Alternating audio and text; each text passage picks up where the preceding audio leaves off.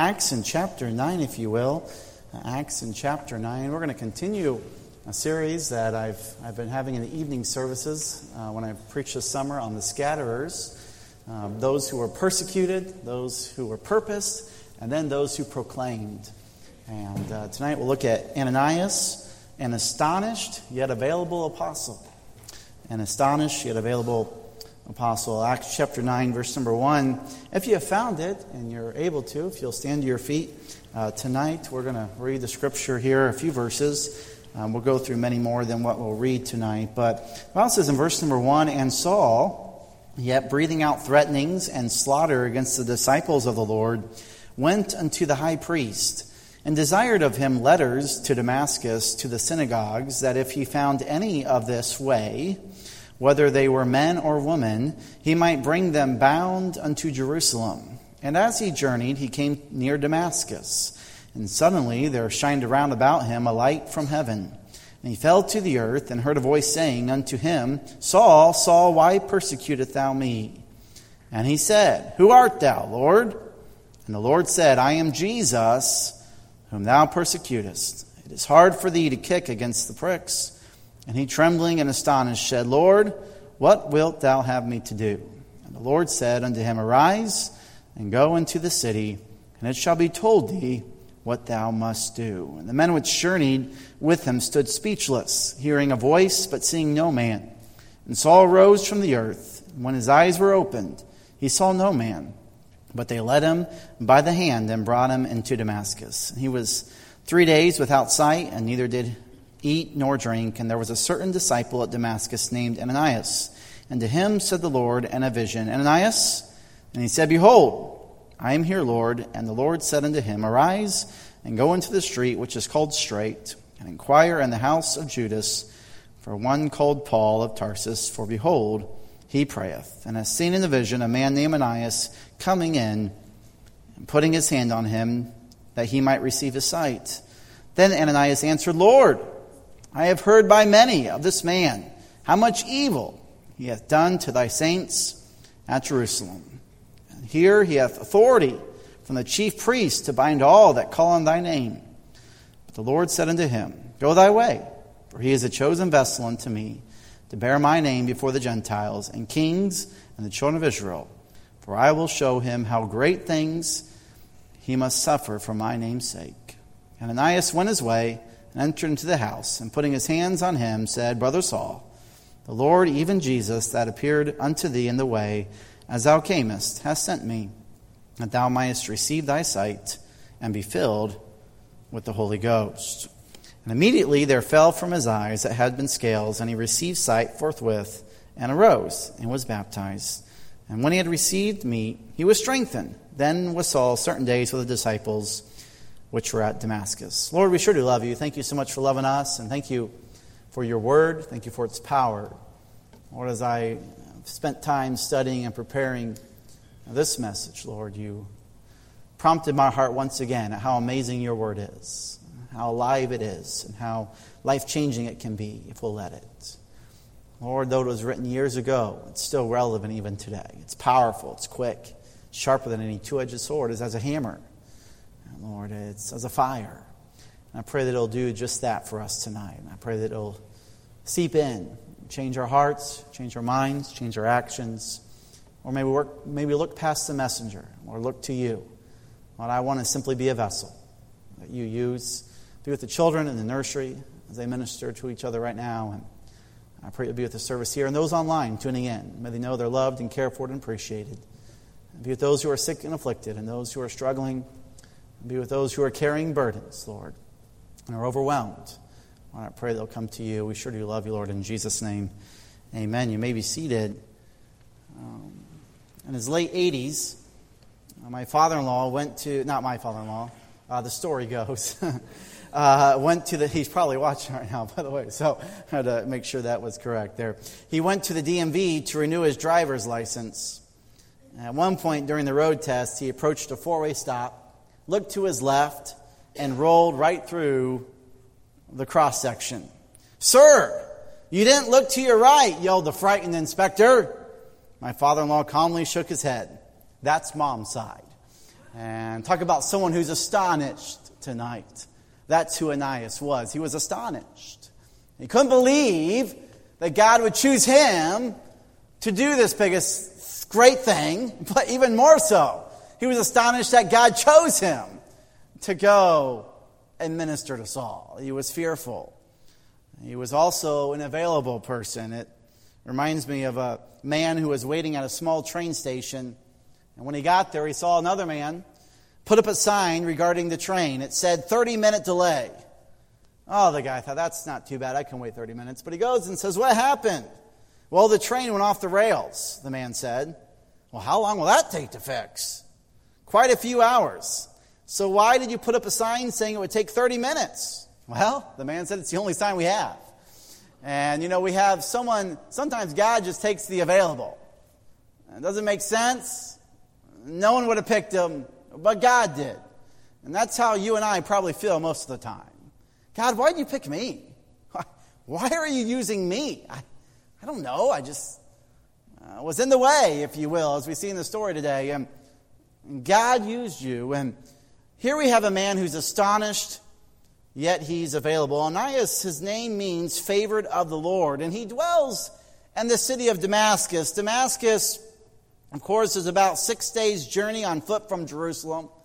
And many uh, uh, believe that Ananias was the reason why the gospel came to this community. Uh, they believe Ananias was one of the 70 that was sent, if you will, uh, from Jesus in Acts 22, verse 12, and one Ananias a devout man according to the law, having a good report of all the Jews which dwelt there. And perhaps this was the man who brought the gospel uh, to Damascus. And it was about 50 miles from the Mediterranean coast. It was a very influential city, a very commercial hub, much fruit, much wool, cotton, nuts, grains, olives.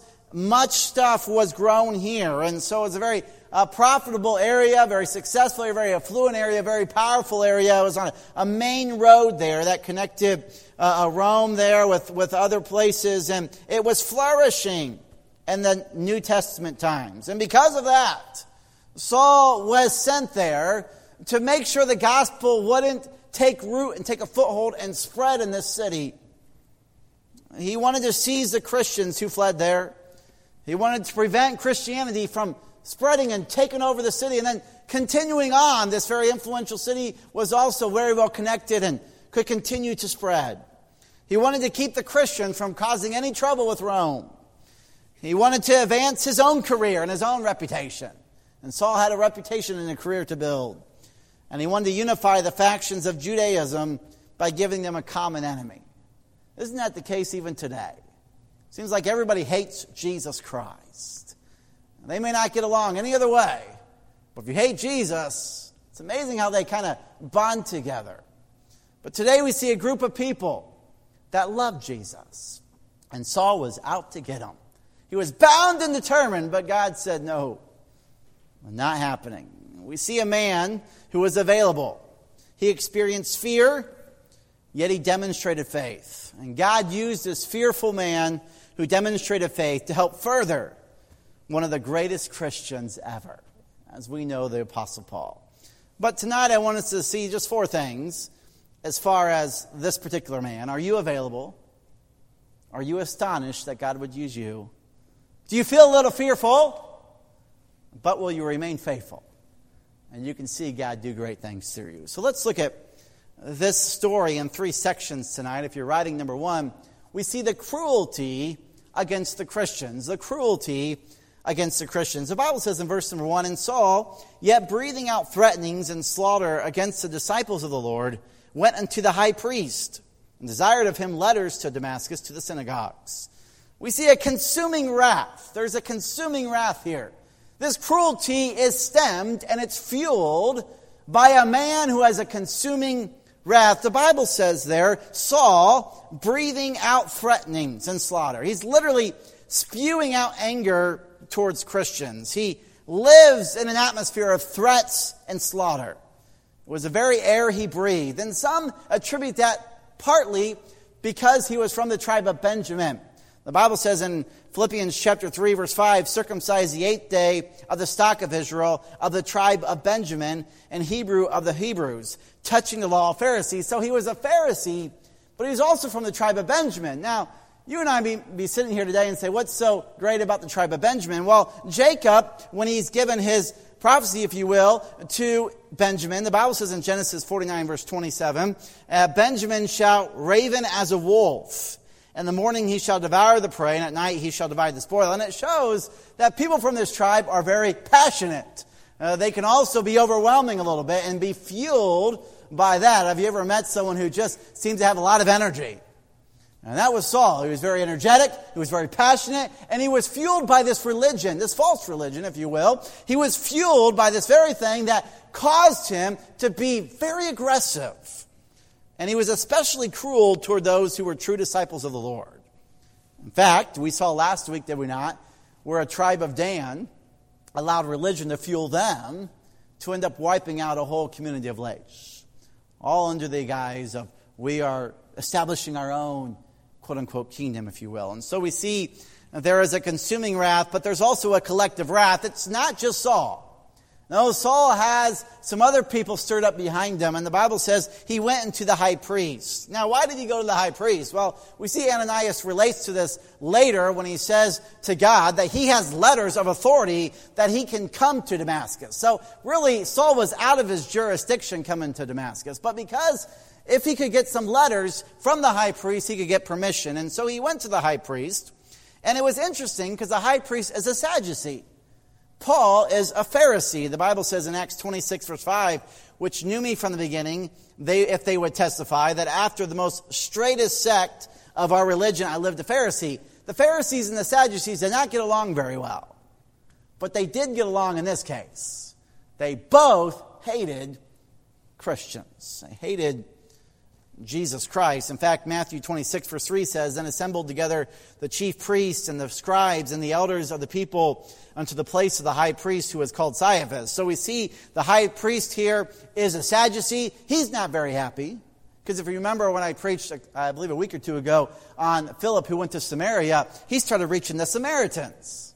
Samaritans were not someone who was supposed to be included in the gospel, if you will. And the, the Jews were not happy about this. And because the Samaritans are starting to get saved, the Jews are getting even more infuriated, and the high priest is not happy. Paul knows this, or Saul at the time, and he believes he can go and get the letters from Caiaphas. And the Bible says in verse number two, and desired of him letters to Damascus to the synagogues. And it's interesting, as I see today, a collective wrath against the followers of Jesus Christ. And don't we still feel that today at times? You stand for Jesus Christ, and you're going to hear about it. May I say today, we should still stand. And we see a collective wrath. We see a consuming wrath coming from Saul, which is now spreading. He gets the Pharisees and the Sadducees, very powerful men behind him. And we see there a collective wrath. So who are they upset about? Well, the Bible says there, he went into the high priest. And then we see in verse number two, the Bible says there, if there's any of this way. Now, what's interesting here, the Bible says that if he found any of this way, whether they were men or women, he might bring them bound into Jerusalem. Now, that phrase there, any of this way, is interesting because up to this point, there was really no term for those who had accepted Christ. Now, they weren't called Christians until Antioch, right? Which is a couple chapters later. And so there's not really a term for these new believers. But some believe that those who are of this way was really kind of their code phrase. That was kind of what they were called, any of this way. And they believe it was originated because in Acts 19 9, 19 verse 23, Acts 22 verse 4, 24 verse 14, 24 verse 22, we see they were referred to as of this way. In fact, Jesus Christ, did he not say in John 14 6, I am the way, the truth, and the life? In fact, he alluded to his way as the straight way. In Matthew 7, verse 13, enter ye into the straight gate, for wide is the gate, and broad is the way that leadeth to destruction. So there's something about this way. It's a straight way, it's a narrow way. It's only through one person, and that is Jesus Christ. In fact, Isaiah prophesied this In Isaiah 40, verse 3, the voice of him that crieth in the wilderness, Prepare ye the way of the Lord, and make straight in the desert a highway for our God. In fact, John the Baptist alluded to this several times. Prepare ye the way of the Lord. And prior to the general acceptance of the term Christian, they were probably referred to as the way. So we see this uh, consuming wrath by Saul is now becoming kind of a, a, collective, if you will, by incorporating the Sadducees and the Pharisees and the high priests involved. And now we see it's a calculated wrath. It's zeroed in on certain people who refer to themselves as the way. They have following the true way. Well, no high priest wants to hear that. He believes his way is the right way. And so Saul here is fueled up. He's ready to take that next step, if you will, in his career. He's climbing the ladder. He gets the Pharisees and Sadducees behind him. He gets the high priest. He gets the letters. He's ready to go. And so what do we see? Well, we see in walking in the way of righteousness is what they are known for. They were not known for their buildings or their church membership. They were known for one way walking in the way of righteousness. By the way, isn't that a good way to be known for? Walking in the way of righteousness. I couldn't help but hear many of our teenagers today saying, I just want to fall in love with Jesus more. I just want to follow the Lord more. I want Jesus to have my life. I want, as one girl said, I want to live a righteous life. May I say today, that should be our desire as well. I get it, we're Christians. But may we also be walking in the way of righteousness. Not just talk the talk, but walk the walk. 2 Peter 2.21 says, For it has been better for them not to have known the way of righteousness. 2 Timothy 3.12, Yea, and all that will live godly in Christ Jesus shall suffer persecution. And there's something about those who walked in the way that they were going to face some persecution. And so they hear about Saul coming. They hear that he has letters approved uh, from the high priest. They know their time is becoming short. There was probably some fear in the land, and they're ready for persecution. It reminds me of the story of a young lady who was a Russian countess. And she accepted Lord Jesus as her Savior and was open about her testimony. She was very bold about it. And the Tsar was displeased and threw her in prison. After 24 hours of the lowest of Russian society and the most miserable conditions imaginable, he ordered her brought into his presence. He smiled sarcastically and said, Well, are you ready now to renounce your silly faith and come back to the pleasures of the court?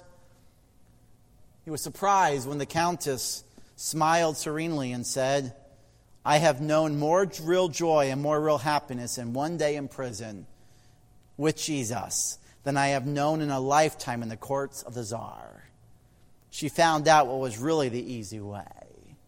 May I say, when you experience Jesus Christ, nothing else matters.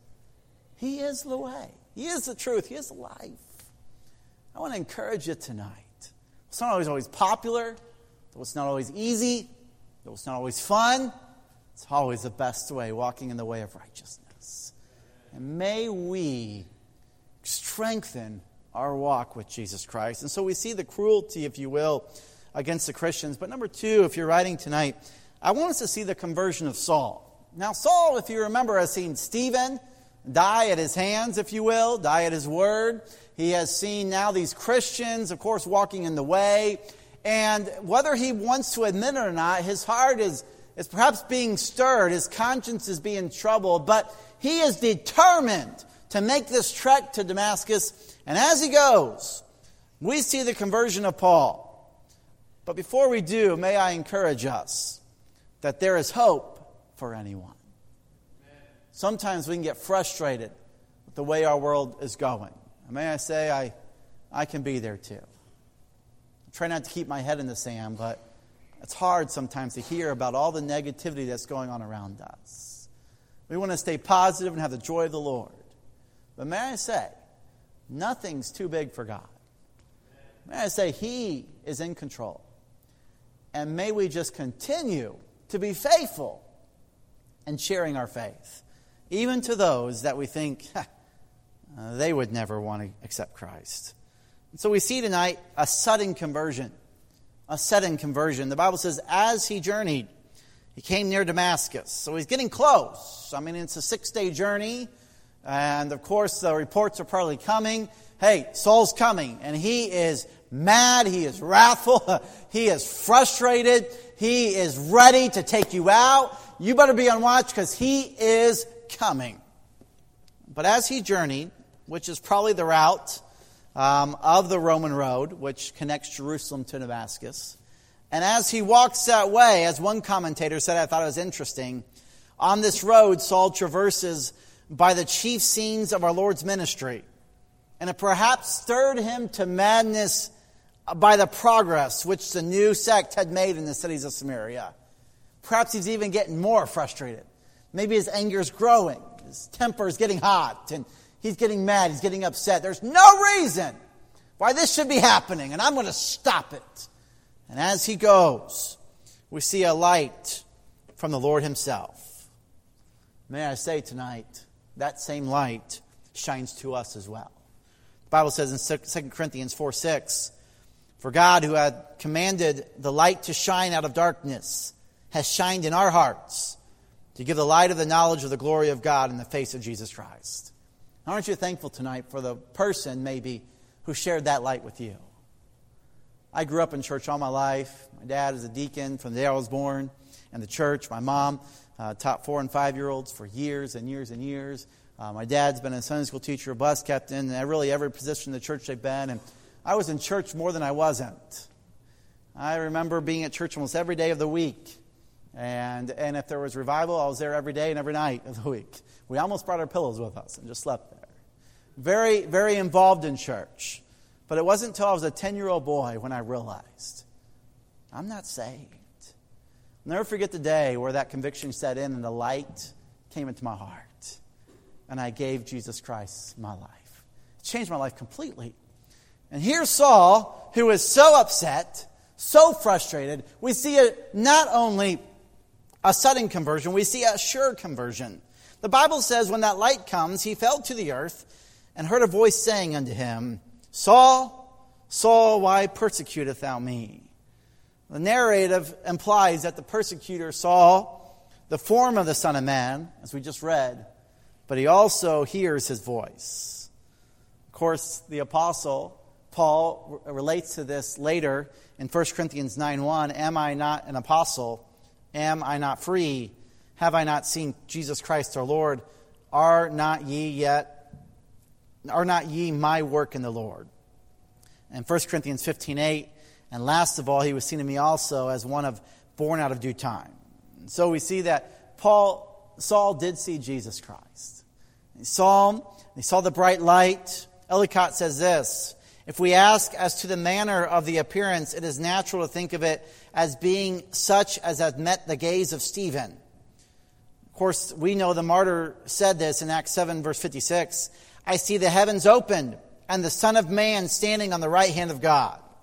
Just a few days from the time where Stephen has seen Jesus Christ as he reached down his hand to Stephen, just a few days later, we see the persecutor sees the same Jesus Christ. There's a change in his life. I thought this interesting. I read this quote as well. Now he too saw the Son of Man and the glory of the Father stretching forth his hand, not now as he had then done, to receive the servant who was faithful unto death, but he responds in answer to that servant's dying prayer to transform the persecutor into the likeness of his victim. Flip the page back, if you will, to verse to chapter number 7 and verse number 59 and they stoned stephen calling upon god and saying lord jesus receive my spirit. And he kneeled down and cried with a loud voice lord lay not this sin to their charge. And when he had said this he fell asleep. Can you imagine? In the dying moments of stephen the martyr. God heard that prayer and just a few days later God answered that prayer. May I say tonight, you may never know this side of heaven your prayer is being answered. But I'm thankful tonight that we have a God that hears our prayers. And Saul was able to respond to the same Jesus who that treasured servant Stephen had responded to just a few days before. I don't know about you, but that would be a life altering occurrence, a life changing occurrence. Wow, Jesus is talking to me. And so we see the conviction of his sin. Saul responds, Why persecutest thou me? Of course, Jesus says that, and Saul thought he was pursuing heretics. But in all reality, he was not pursuing heretics. He was persecuting Jesus himself. We know this because in Matthew 25 40 it says, And the king shall answer and say unto them, Verily I say unto you, inasmuch as ye have done it unto one of the least of these, my brethren, ye have done it to me. Saul wasn't persecuting, pursuing heretics. No, he was persecuting Jesus himself. So what does Saul say? Saul says, Who art thou, Lord? The Lord said, I am Jesus whom thou persecutest. It is hard for thee to kick against the pricks. It's like an ox rebelling against the goading of a driver. And Saul is not helping himself. Instead, he is rebelling against God. So we see conviction of sin setting in. But then we see a confession of faith. And he, trembling and astonished, said, Lord, what wilt thou have me do? And the Lord said unto him, Arise and go to the city, and it shall be told what thou must do. We see Paul acknowledges Jesus Christ as his Lord and Savior. And that wicked man, that awful man, gave his life to Jesus Christ and he was saved instantly. Aren't you thankful tonight for the saving grace of Jesus Christ? It's not of works that we have done, but by his grace we are saved. We see even Paul, the worst amongst us, gloriously accepted Christ as his Savior. So, what does that happen? Well, true conversion comes from a personal encounter with Jesus Christ, but it also should lead to a new life in relationship with Him. And we see this man under the commission of the high priest of the Sanhedrin now finds himself in submission to the true King, Jesus Christ, the true high priest, Jesus Christ. We see he goes from being commissioned by one to submitting to the other. We see a change of heart. It reminds me of the man who was unsure about his choice of clothes for church, so he sought some counsel from his wife. He asked his wife, he said, Babe, do you think I should change? Well, of course, as some woman will, she took advantage of the opportunity and replied, It depends. Are you talking about changing your shirt or cha- wholesaling change as a human being? we see Sometimes we get more than we bargain for.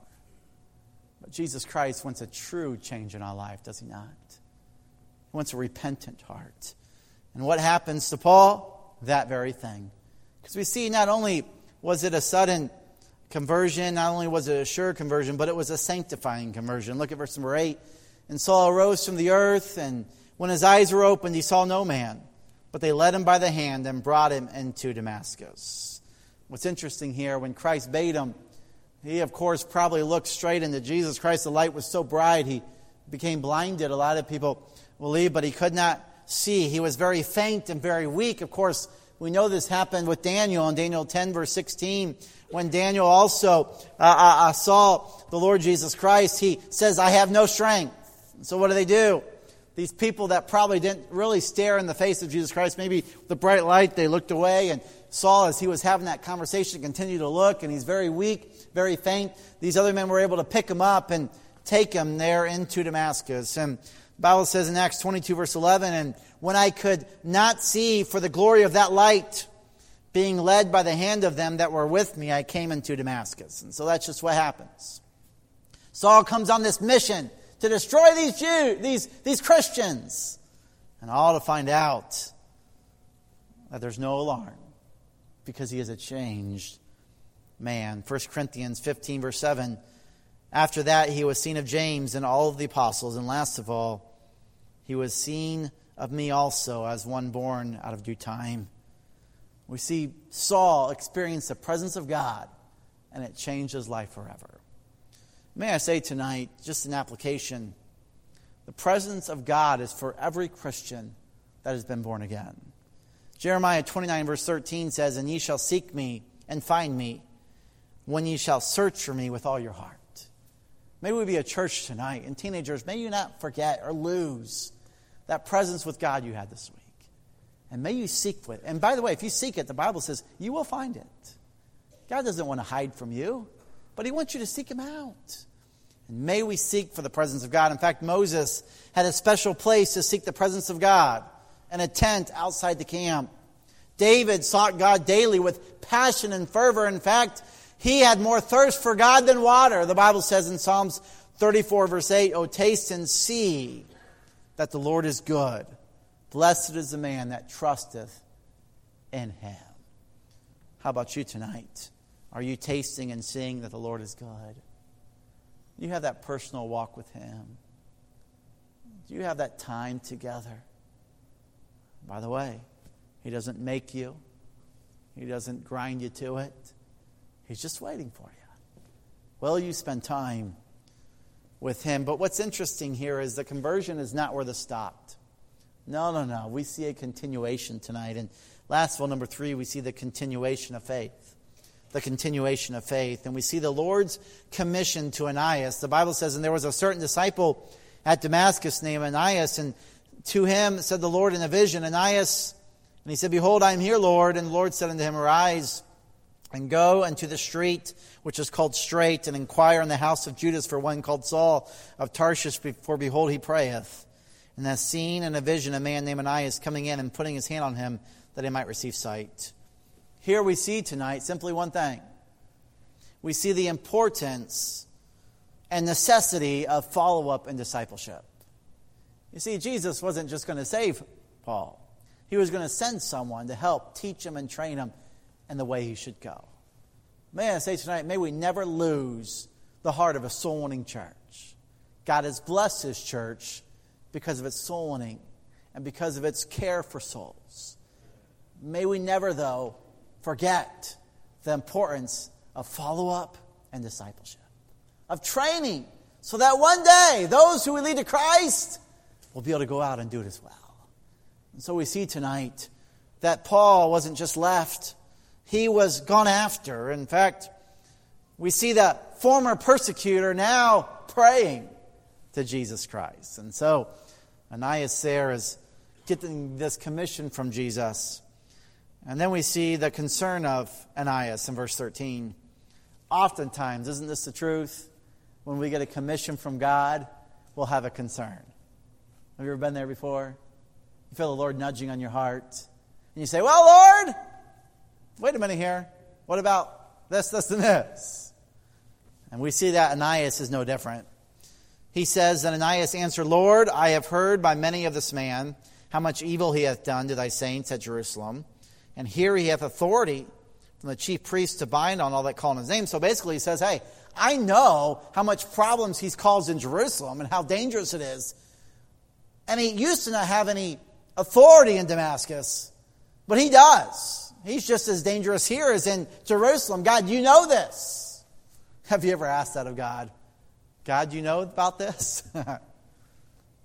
Do we forget sometimes that He's omniscient? He's all knowing. We see Ananias here brings attention to the Lord. And he says basically this Not him, Lord. That's impossible. He could never become a Christian. But we must obey and follow God's leading even when He leads us to difficult people and difficult places. God calls us to commitment, not comfort.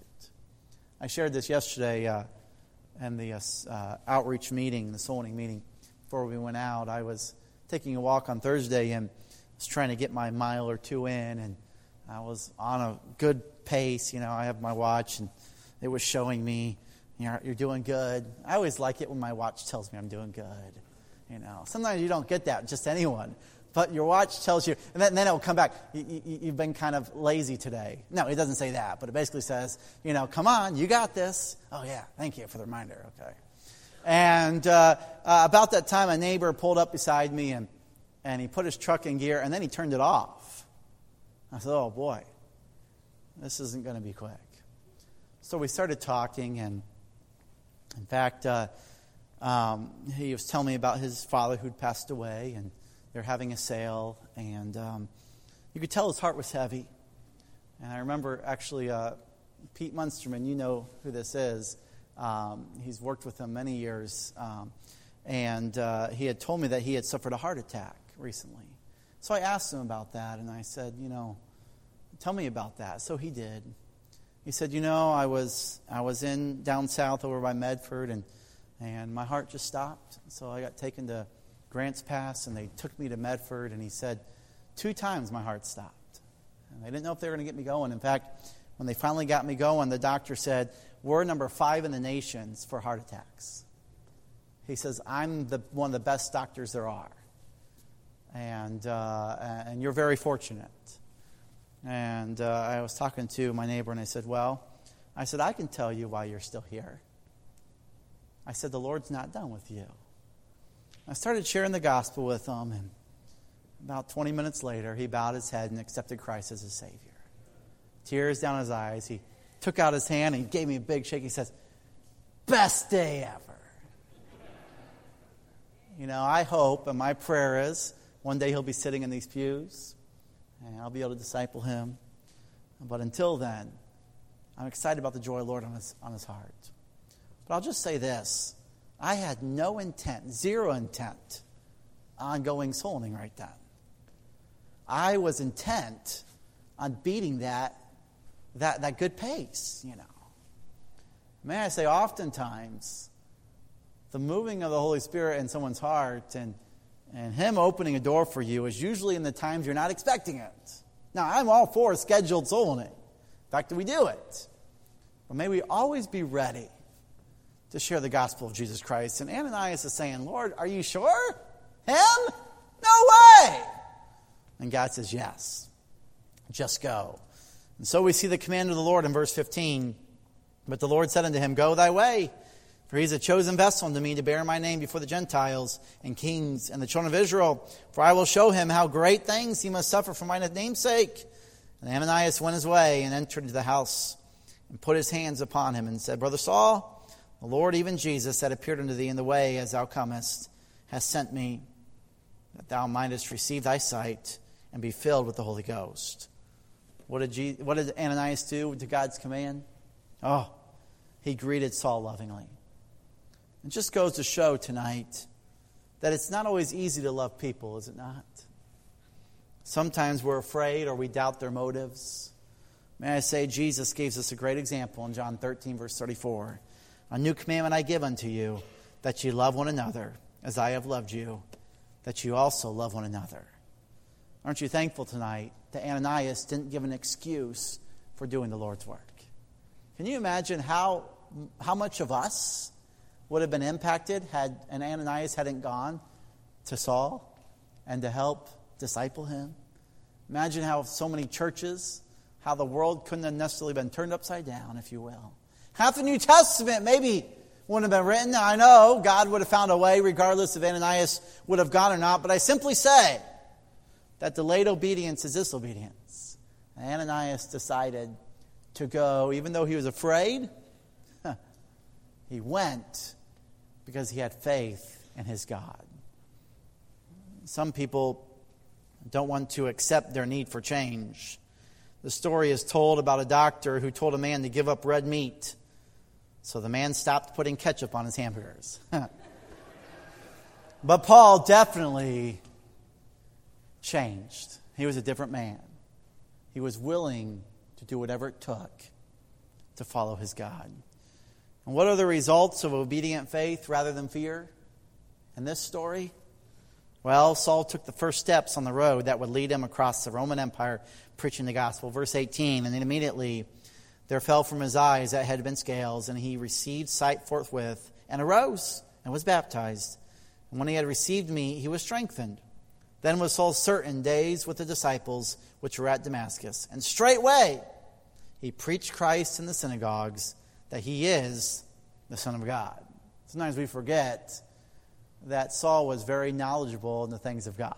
He's a Pharisee, very strict, religious. He just needed to get saved. And he was able to change his message. The story is told of artist Paul Gustave Doré. He was traveling in Europe when he faced a predicament. He reached a border crossing and discovered that he had misplaced his passport. Without his papers, the officer wouldn't allow Doré to pass. Doré was a very famous man, and everybody knew who he was. But to make sure he truly was Doré, they gave him a test to prove his identity. The official gave him a piece of paper and a pencil and requested that he draw a picture of some nearby peasants. Doré did so with such ease that the official was convinced he was indeed the famed artist. And we know Paul truly got saved because we see the results of it. Now, that's not up to us to decide if someone truly got saved or not. But isn't it wonderful when someone gives their life to Christ and then God changes their life? They become sanctified and they become a vessel that God can use. It's neat to see through the years so many people that this ministry has touched. Thankful for the faithfulness and the love of the Muchlers and all the staff. Many of you deacons have been here longer than I've been alive. You've been faithful. You've loved people. You've cared for people. And I'm thankful today to see more and more lives still being changed. May I say that's the power of the gospel. And that's what happens when a church gets a hold of the Great Commission. We see that Paul does something about the experience he had. He wanted to live for Christ now. He was from the tribe of Benjamin. He was fierce. He was aggressive. But now, he is aggressive and going in the right direction. And then, last of all, I think it's interesting if you look at church tradition, Ananias was one day martyred in Eleutheropolis. The very man who was fearful, but stepped out by faith, continued to live by faith, and one day was martyred because of his devotion to his God. I just think it's a great reminder tonight that if you are fearful, hey, join the crowd. But don't live in, don't stay in fear. Decide to step out by faith. If you're astonished that God would use you, remain available so God can continue to use you. And may you be in the way of righteousness. May people see you and say, you know what? They don't just talk the talk, they truly do love their God. As my father in law has said to me often, they actually acted like a Christian. Do not we need more and more of us? And not just say we are, but to live and model Christ. May I say, oftentimes, Lord knows my heart. I'll take long walks, and my heart is wrestling. I'm trying to do the right thing, and I failed. But I know one thing that God wants to just keep using us if we'll be available.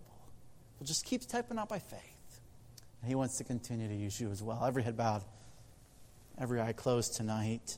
And ananias, and astonished, he had available. I don't know about you tonight. I don't know about me tonight. Uh, I don't know how much I would have been excited about going uh, to confirm, if you will, a man like Saul in the faith. I'm thankful Ananias was willing to. He was willing to go to Damascus and share the gospel. And then God used him to do even greater things. Uh, maybe there's someone here tonight that would say, Pastor Justin, I, I don't even know how to share the gospel because I don't know Christ. I've never accepted God as my Savior. And uh, I didn't realize He came for me. I didn't realize He loves me. I don't know He died for me on the cross and He paid for my sin debt for me. And man, I'd love to know for sure I'm going to heaven. Pastor Justin, will you pray for me tonight? With every head bowed, every eye closed, how many would say, Pastor Justin, that's me? I need to know for sure I'm going to heaven. If that's you, will you slip up your hand tonight? I want to pray for you. Say, Pastor Justin, I know for sure I'm going to heaven, but I'll be honest with you. I, I, uh, I, I, I've been astonished a lot. I've, I've been fearful a lot. But I, I want to be available. I want to be stepping out by faith. Will you pray for me that I'll be that kind of Christian? If that's you, will you slip up your hand? I want to pray for you. God bless you. Maybe there's someone tonight that would say, you know, this thing about walking in the way of righteousness. I, I need to continue to do that. Uh, Pastor Justin, will you pray for me that I'll walk in the way of righteousness? God bless you. Lord, you see the hands, you know the hearts. I don't know what, what all you'll do tonight in this message. I know you stirred my heart. I want to walk in the way of righteousness. Lord, though I'm fearful at times, though I'm astonished at times, I want to always be available for you. I want to always walk by faith and not by sight. Lord, you know my heart. How many times have I felt like Ananias? How many times has the Sauls of this world bothered me and caused me to fear, caused me to worry, caused me to wonder? Lord, I've always, you know my heart, Lord, I've always tried to remain available. Always been astonished that you'd use me. I pray that we'll continue to remain that way so you can use us. May you use our faith to do great things for you. We sure do love you, Lord. Thank you so much for loving us. Bless this invitation time. In Jesus' name, amen. If you'll stand to your feet, the piano will play. If the Lord spoke to your heart tonight, I encourage you to come forward. And as Brother TJ said this morning, there's something about coming forward sometimes to just reassure that in your heart, that decision. Maybe you'd like to stay there in your pew, that's fine. May I encourage you to just spend some time right now talking with God, reflecting on the message of God's Word that He had for us tonight. As the piano plays, may you take a moment or two, allow the Holy Spirit to work in your heart, allow God to touch your heart. Spend some time in prayer tonight.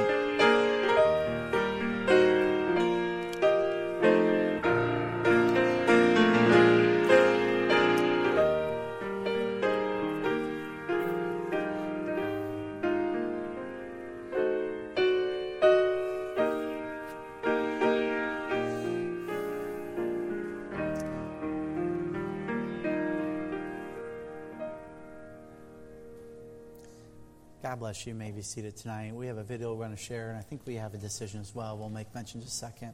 Let's go ahead and um, show the video tonight. Just a few announcements uh, that are coming up. Thank you for your faithfulness. I know for many of you it's been a long week and a long day.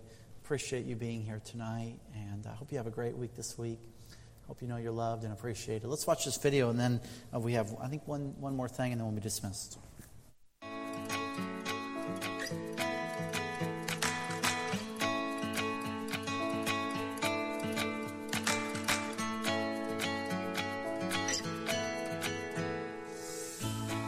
Grandview Nursery is looking for volunteers to serve once or twice a month. If this is a place you'd like to serve, please sign up at the welcome desk or see Miss Alicia Latham. Our Young Adult Conference will be held Friday and Saturday, August 11th and 12th with Pastor Kurt Skelly. The conference cost is only $25 and starts on Friday at 5, with Saturday sessions beginning at 8:30 a.m. and ending by 1. If you or someone you know is interested in attending, you can learn more from the information on the schedules at the welcome desk or by going to our website, grandviewcares.com forward slash events. If this is your first or second time here, we want to answer your questions and get to know you. Please fill out the Connect card in the pew in front of you and bring it to guest services as you exit the auditorium. We would love to meet you and you will receive a gift card. Have a great week and we will see you Wednesday night at 7 p.m. One more thing, we have Lauren Davis, um, our new teacher, has come forward uh, to place her membership here. And all in uh, favor of Lauren joining, say aye. All right, it's official. Welcome to the family. Of course, she is saved and baptized, and our requirements here at the church. And we're so thankful to have her here at our church, and we're looking forward to serving the Lord together and the years to come. Okay, you are dismissed. Have a great week.